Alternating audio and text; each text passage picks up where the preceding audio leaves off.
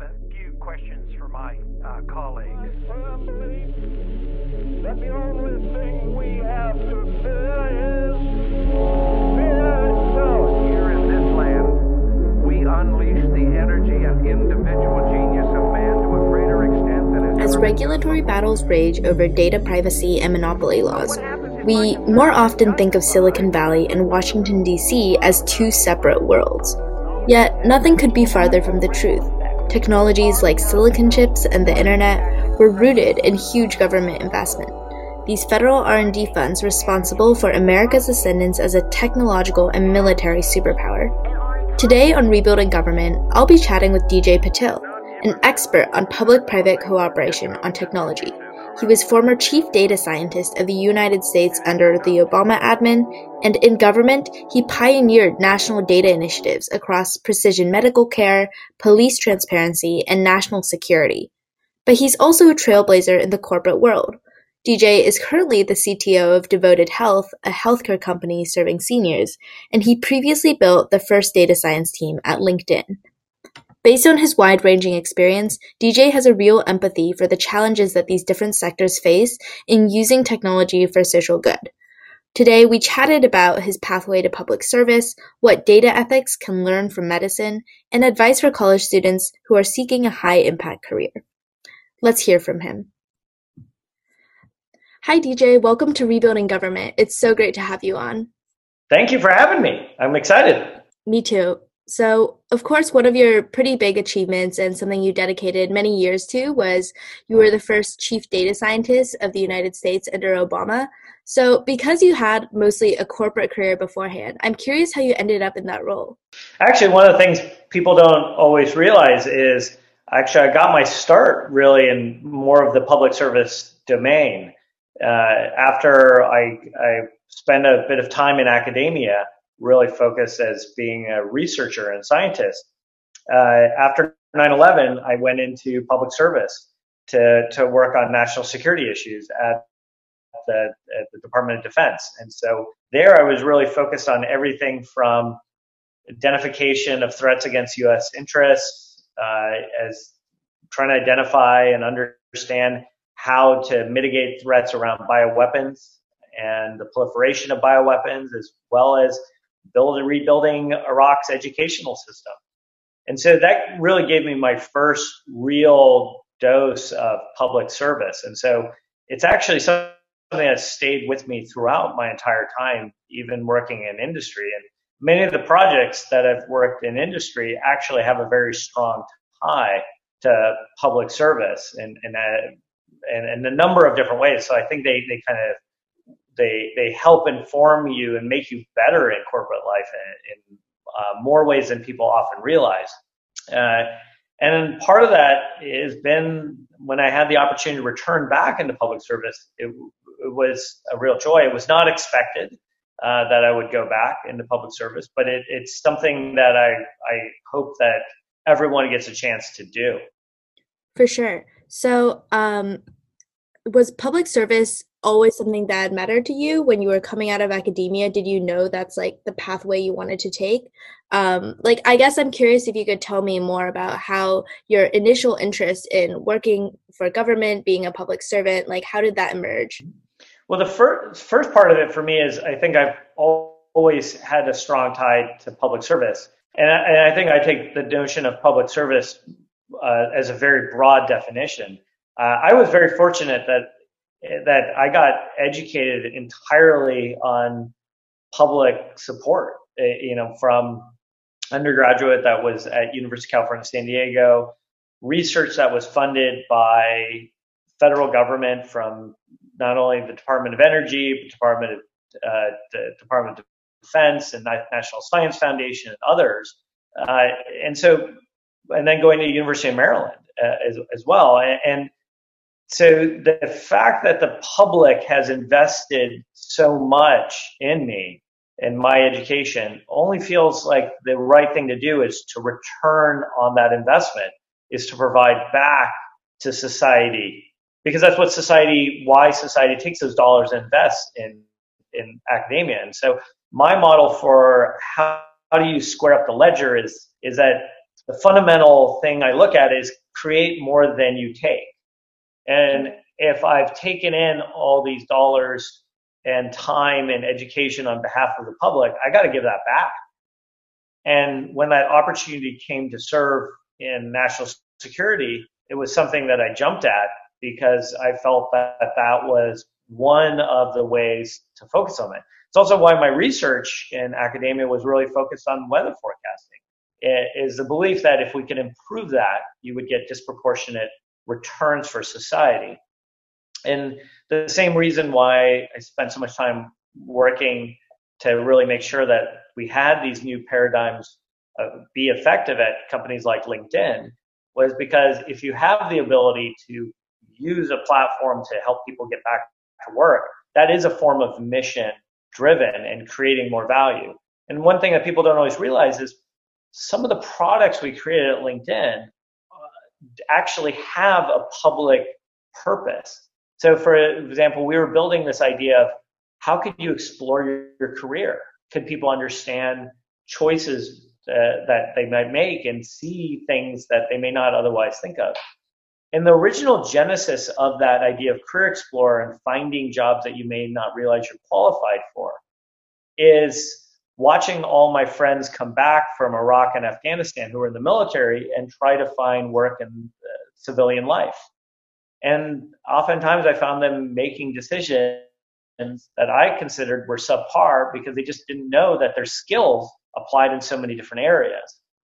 And that that to me is we all have this this we live in such a privileged world what would it look like if we are able to take a portion of our life and give it back to help help make others more successful and and that that is something i think we all owe society if fundamentally that is part of the social contract that is provided Absolutely. I really like the theme of create more than you take. I think a lot of the times we can get caught up in the narratives of being self-made, working really hard, but I feel like it's it's pretty impossible to find anyone who has achieved success without receiving not only the support of their community but also having benefited from these public systems at some point in their lives.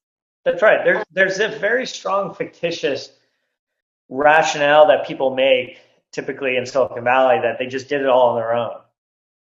And, and even you know people forget about Silicon Valley that a big Silicon Valley didn't create Silicon Valley. It was was really built on taxpayers' dime. Everything, in a way to think of it is, is the spark that that ignited the flame that stays lit, that fuels the forces of innovation. That spark is provided by the federal government. Those dollars came in through federal government. There's also a fair amount of philanthropy that that, that was used, that, and dollars that came in from philanthropic efforts to, to kind of chart new pathways. And then the private sector takes off. Uh, but in many cases, like if you take self-driving cars, self-driving cars were really started out as a DARPA project. And then people realized like, wow, there's a lot more value in that. And that took off. Electric cars part of the reason electric car success has been there is because much of that innovation research actually was subsidized and funded by small business grants, as well as incentive functions to try to uh, enable rationale for people to buy electric cars over traditional gasoline and, and uh, the internal combustion engine, the ICE cars. And, and so those those those directions, that is what pushes ourselves, and, and we forget about those things. But those have disproportionate impact on our society in a way that that we don't realize. And I'll just point out another one because it's people think ah you can't accomplish much in uh, in government and public service. The idea that there you could have a checkbox for organ donation on the driver's license was done by two enterprising public servants who thought, hey, what happens if we actually want to move the needle on organ donation? And where's the place where we could get most of the people to make a choice about being a, an organ donor? And they realized, like, oh, at the driver's license process. and then we'll have a notification on the, the card that says you're willing to be an organ donor. That has made life, that has been radically life changing for so much of the United States population because two enterprising public servants made it so. That, that is the power of public service. Right, absolutely. So, given this, like these long-standing partnerships between the public and private sectors, given this history of civic innovation, why do you think that Silicon Valley has now forgotten a lot of how crucial the government has been in developing its success? I think there's a few reasons, and I don't think it's only Silicon Valley that's at fault. You know, when the Secretary of Defense Ash Carter came out to visit the Silicon Valley had been the first Secretary of Defense to visit Silicon Valley in something like 30 years, which is astonishing. You know, we've also have parts of the government that are have been deeply antagonistic to innovation. You see that in conservative groups around stem cell therapies. Uh, you see it. Uh, you saw it with the FBI and Jim Comey around encryption and trying to build backdoors. And so, and then you've also seen it with Silicon Valley taking a very firm line saying we will not work on technologies that will help on national security. And I think this is a, we, we have created a divide and we are not working to decrease the divide. So wh- how do we increase that? Well, one, I grew up, when I grew up, I grew up here in Silicon Valley, but I grew up in a very different Silicon Valley you know, there was Moffett Field. There was people who served in the military. Many of my friends' parents were part of the, they were in the military or, or supported different parts of the national security structure that keep us safe. And so I got to appreciate them in a different way. Most people who grow up now in the United States will not meet somebody who works in the military or has served. And that's just the way our military is structured. We don't have as large of a fighting force as we did during the Vietnam era. Uh, and that we have an increased concentration around military bases. So we don't understand where the other walk of life is coming from.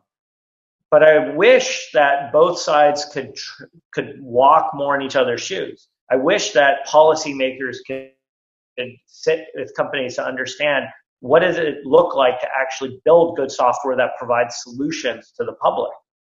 I wish that people who are working in Silicon Valley could appreciate how hard people work to make sure that we can see, sleep soundly at night. I, I wish people could understand when they say just blow up the FDA because it's not approving drugs fast enough, could also understand the history of the FDA that it was created because people were selling medicines that poison people, and it wasn't against the law to poison people in medicines.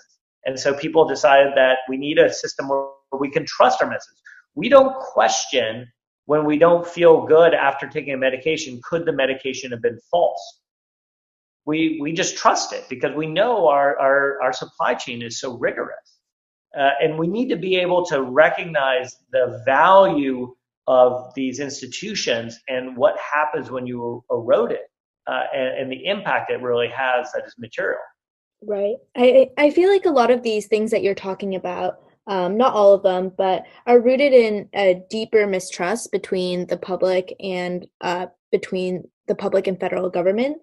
Uh, for example, with some of the reluctance of some technologists in Silicon Valley to work on military projects, I feel like it would come from an understanding of what those projects are and why the government needs them, but perhaps uh, people don't agree with the goals of like what the military is doing. They are worried about misuse by some of the less transparent parts of the government, and as a result of that, they don't want to work on things like Project Maven or other military projects.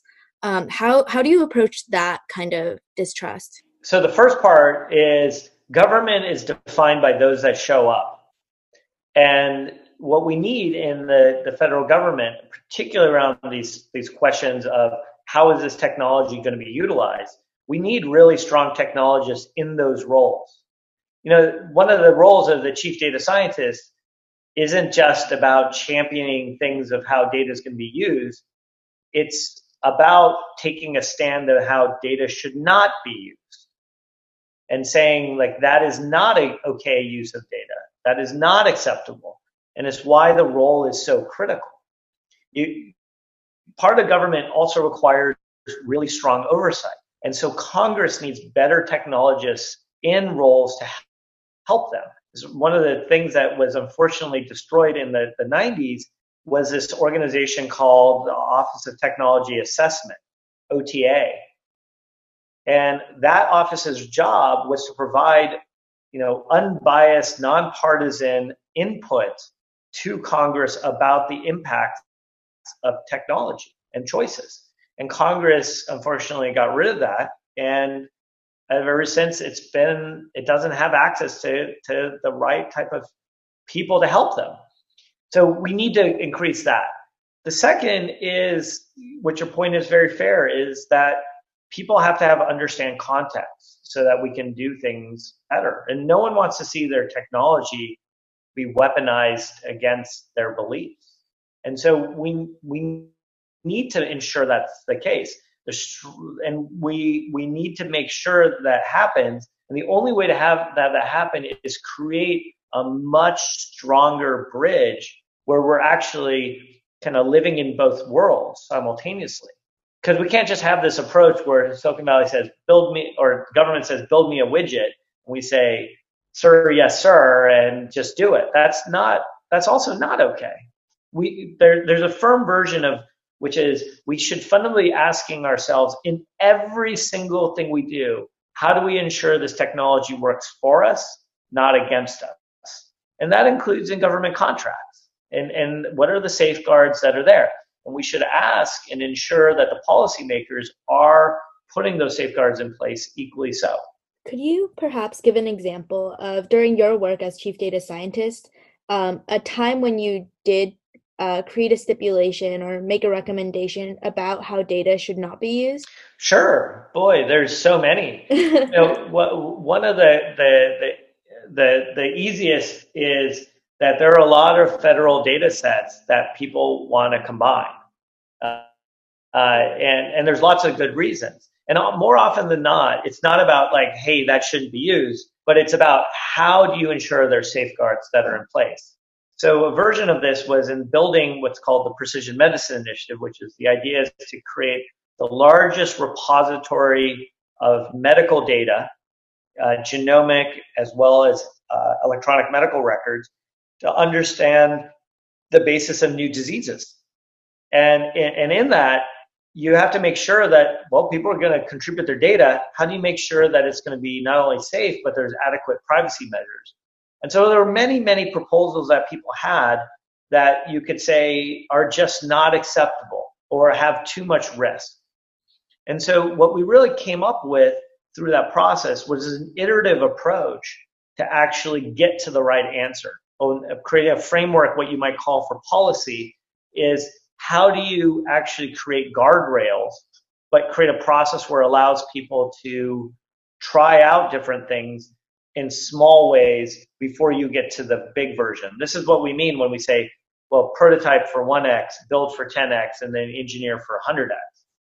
The goal fundamentally is about, hey, how do we try this before we actually know we're going to implement this in ways. And part of this is people. There, there's a couple things that, that I think it's very easy to say slow down, go slower, don't don't like let's take our time to figure stuff out. Tell that to someone with stage four cancer, who has you know no like there's no recourse. Tell that to a family member who has you know a child or somebody who, who has a rare disease tell that to somebody who has stage four cancer or tell it to some parent who has a child with a rare disease where they say that child is one of N and the system has no idea how to take care of that person. Like they, they've never seen anyone like it. You know, those people are willing to put their data out there just so in the hopes that it'll get used. And we have to also be working for them uh, and, and, hope that there's we can find cures in their lifetime because they're they're on a fixed timeline. Uh, and we also have to ensure that we're not going to create the next next Tuskegee or Henrietta Lacks type type of situation. So we have to fundamentally be trying to find ways to allow people to test and do it in safeguards. The same thing is true for autonomous vehicles. How do we create safeguards where people actually are able to try things, but not get ourselves locked in a way that doesn't enable innovation to take place? And that's a fine line. It's a very not it's a, it, what you try to do is evolve your thinking and iterate your your approach every day by getting smarter and getting better clarity about what does the public need and figuring out the trade-offs. Right. Um, so given that there's um, these fields like medicine that have long histories of ethics and different kinds of guidelines for people who practice like the hippocratic oath. What do you think that data ethics can learn from these other fields of applied ethics like bioethics or medicine? Well the first part is to ask to learn the history. And you know, one of the things I try to really encourage everyone to do, especially who are in technology related areas, is make sure you've gotten a fair dose of the liberal arts. It's one of the most glaring gaps in our educational process right now is that we've filled up there's so many things to learn we lose the ability to, to teach the liberal arts nowadays and the liberal arts are critical for understanding these things and if you look at the history of where bioethics really comes from. You know, one of the most egregious places is looking at World War II and the Nazis. And when you look at that situation, you kind of realize, well, what came out of it? Well, there was the Nuremberg trials, which led to the Nuremberg Code, also the Geneva Convention, and out of that were the assessment of what are human values. And these collectively together you know, as they move forward, we realized that there were gaps and there were flaws. There was a prisoner experiment done at Stanford. There was uh, Milgram's and the rest of Milgram's work in these areas. There was Tuskegee, Henrietta Lacks, and other gaps where these things broke down. But they all came back to how did we break down in understanding human values? And when you look at that, you realize ah, that's how bioethics kind of kept moving forward. Because a Hippocratic oath is nice, and it's a really strong thing that gets sets you on the right direction, but it is not enforceable. Too many doctors are allowed to practice and can cause harm before they're removed from the system. Same as a legal field. So the system doesn't self police at the rate you want if you added increased transparency of data, you would start to see some of those issues. So what do we take away from the data side is we said, well, what do we want? Like, how do we make sure we value the, the, these human values? How do we really make sure we're not going to end up creating another situation like uh, something we've seen with the Nazis with different forms of technology? And that's, that's really where we came up with the five C's. This idea of first, you need to really take care of consent. Are you really empowering people to say yes and no? How do you provide clarity around that consent? Clarity what people are going to do with that data, transparency along with that clarity. How do you have consistency? Like, are we still using it, the data in the way people are thinking about it? Are we still with consistent with the way society views this? If it's longer term things, maybe on the decade cycle. And what are consequences look like if it doesn't work right? How do we make sure that there's the necessary like de- deal with harm and other issues that may happen to a population? Uh, and this is more than just briefs because what, as we get to genomic data, you don't get that data back. So we got to think through those aspects and ask ourselves, how do we get a lot better about thinking about what these things are? And that includes what, how do we provide safeguards. And so one of the things that we've suggested is we think when you're building products, well, first, if you're at, you know, if you're at a college and taking anything around technology, you've got to have ethics training. And it can't be just some ethics class. It should be integrated into your curriculum. If you're learning about databases, you also got to learn about how people are going to attack your database to try to break it. So the auto grading program should try to try to do different forms of attack to see if you've thought about it uh, and or at least help you learn about it. And then the other part of this is like as you get to companies, You know, every student should be asking the companies they interview with, how do they handle ethical issues? And if you interview with me at Devoted Health, you will get an interview question about on an ethics topic because that is part of cultural fit. Ethics is part of cultural fit. Uh, and then the other thing is like, well, what about dissent channels? If you have a problem with a company, you have dissent channels in the biomedical space. Maybe we need a dissent channel or whistleblower type protections in the technology space. Those those set of things are what, what we're going to need to think through next. I really like that. I know a lot of students at Stanford are currently reckoning with I feel like I want to be a mission driven technologist. I don't want to be in the next scandal. How do I approach my career wanting to learn, but also um, understanding that which kinds of places are going to respect the values that I believe in? Um, so, related to that, right now, um, I saw a statistic that 80% of graduate level AI talent works for either Facebook or Google. Um, do you think that it's a problem that so many people students are going into these large private sector companies and how how would you give advice to someone who is trying to figure out the best channel to make their impact whether that's in government whether that's at a startup whether that's at a large techno- technology company? It's a great question. So the first part of this i think is we have to ask why do people go to some of these places? And one thing that's there that I've heard consistently from students is it's about pay. And part of what's behind the pay is that students are under tremendous financial pressure because of student loans. And they're in so much debt that they're looking for a way out. And this is not unlike when I was a student that so many people went to Wall Street uh, and that and the hedge funds and that was because they had so much student debt and this was a way for them to get out of out of that problem and they hope that they get out of it quick so they can work on things that are more mission driven the problem is once you kind of start down that route it's hard to kind of get out because you start to create a path of career and you start marching along that that direction and so the first part i think we haven't done and we have done a poor job of setting up students who are graduating is on student debt.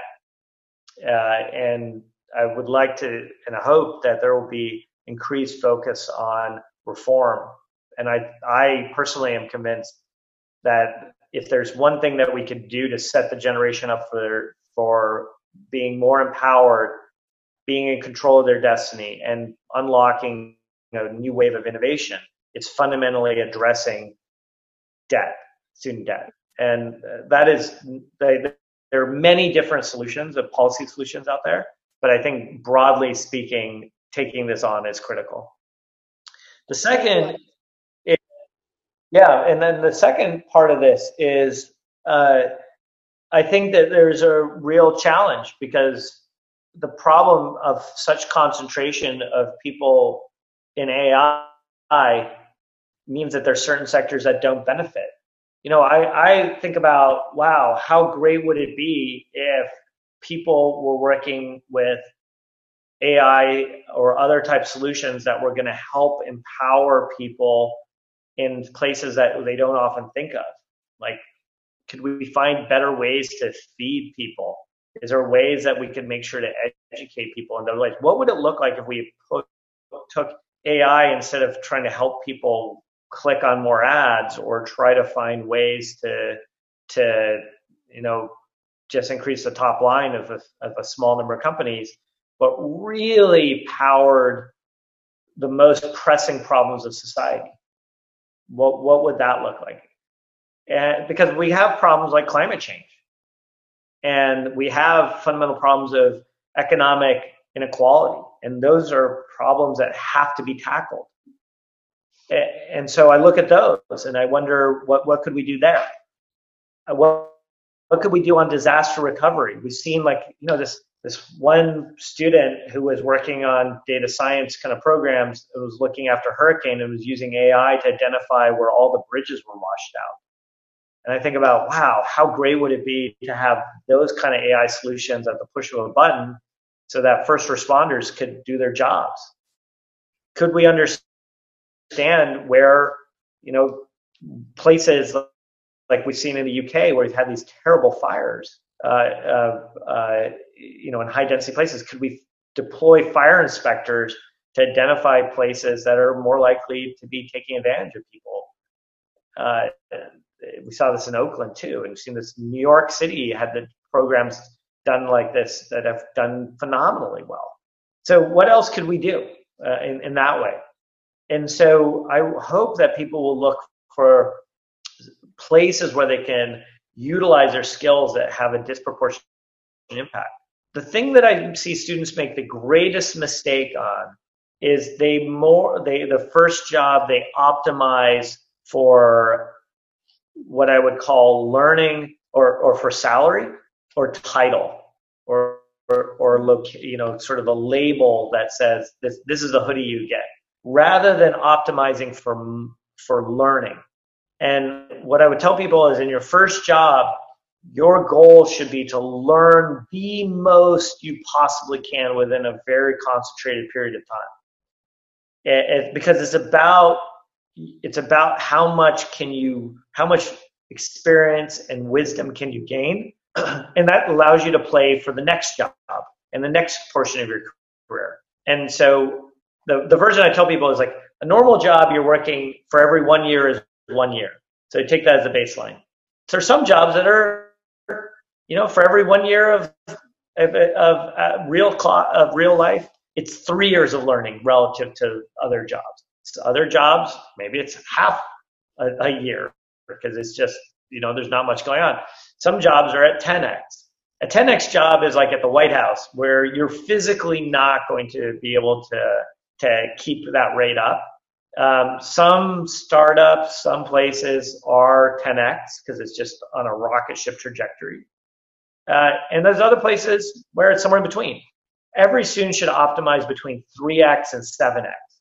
And what you're optimizing for is mentors and people who will teach you. And if you're getting that learning, wherever you're getting that learning, optimize for that so that you can then be in control of your destiny as you move forward. That's really great advice.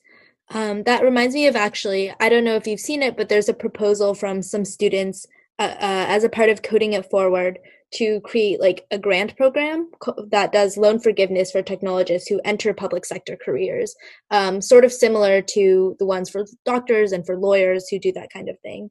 Um, it seems to get at the two categories that you were talking about. I think it's fantastic, uh, and, and I would love you know, there, there is a grant forgiveness program also in the federal government to, run by the Department of Education.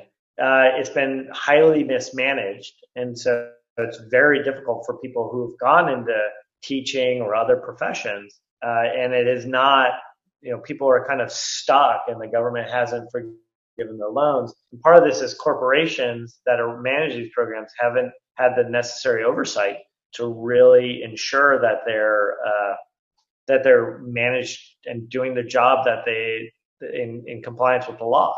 So I, I think we need to do more of that. And I would love to see, you know, versions of this are, are that including that if you go and take a sabbatical from a company, you can go into the federal government for a period of time and hold on to your equity or, you know, not face consequences that you're going to be disproportionately economically set back let's let's make those and, and vice versa. It's like we need people in the public service to be able to work or spend some time in companies to to to be able to take back those ideas. We need to make that two way street.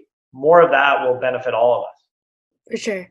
So usually, as we get close to the end of our time, I ask each guest a few lightning round questions, uh, just like really quick one sentence answers. Um, so, first of all, what's the your favorite book that you've read lately? Oh, The Power. The Power. Mm-hmm. I think it's a great assessment on what happens if you when power dynamics are shifted, and particularly uh, uh, gender dynamics. Mm. Who's someone who you really admire? Wow. Well, I think I'd probably go with President Obama. But there's so many. I've been so fortunate to to work with so many great people from Secretary of Defense Ash Carter, Megan Smith, Valerie Jarrett, Michelle Obama, there are just so many people have taught me incredible things. Great. And finally, if you could state it in one sentence, what would your vision for government be in 100 years? Government by the people, for the people. Perfect. Well, thank you so much, DJ, for coming on the podcast. Um, really great advice for people, and I really enjoyed talking to you. My pleasure. Thank you.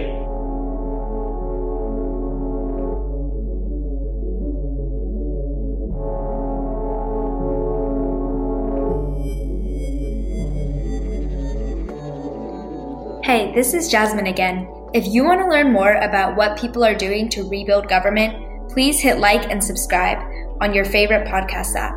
Go to rebuildinggovernment.com or tweet us at Rebuilding Government. If you care what I have to say, my Twitter is at Jasmine. I'm always looking for friends and feedback. This podcast is part of the Tusky Media Network. You can check out other shows about the world's most impactful and interesting people at tuskymedia.com. And finally, a big thank you to Unit Innovations for sponsoring us. UNIT provides technology solutions to governments in order to progress our largest institutions and society. Thank you for listening, everyone. I'll see you next time.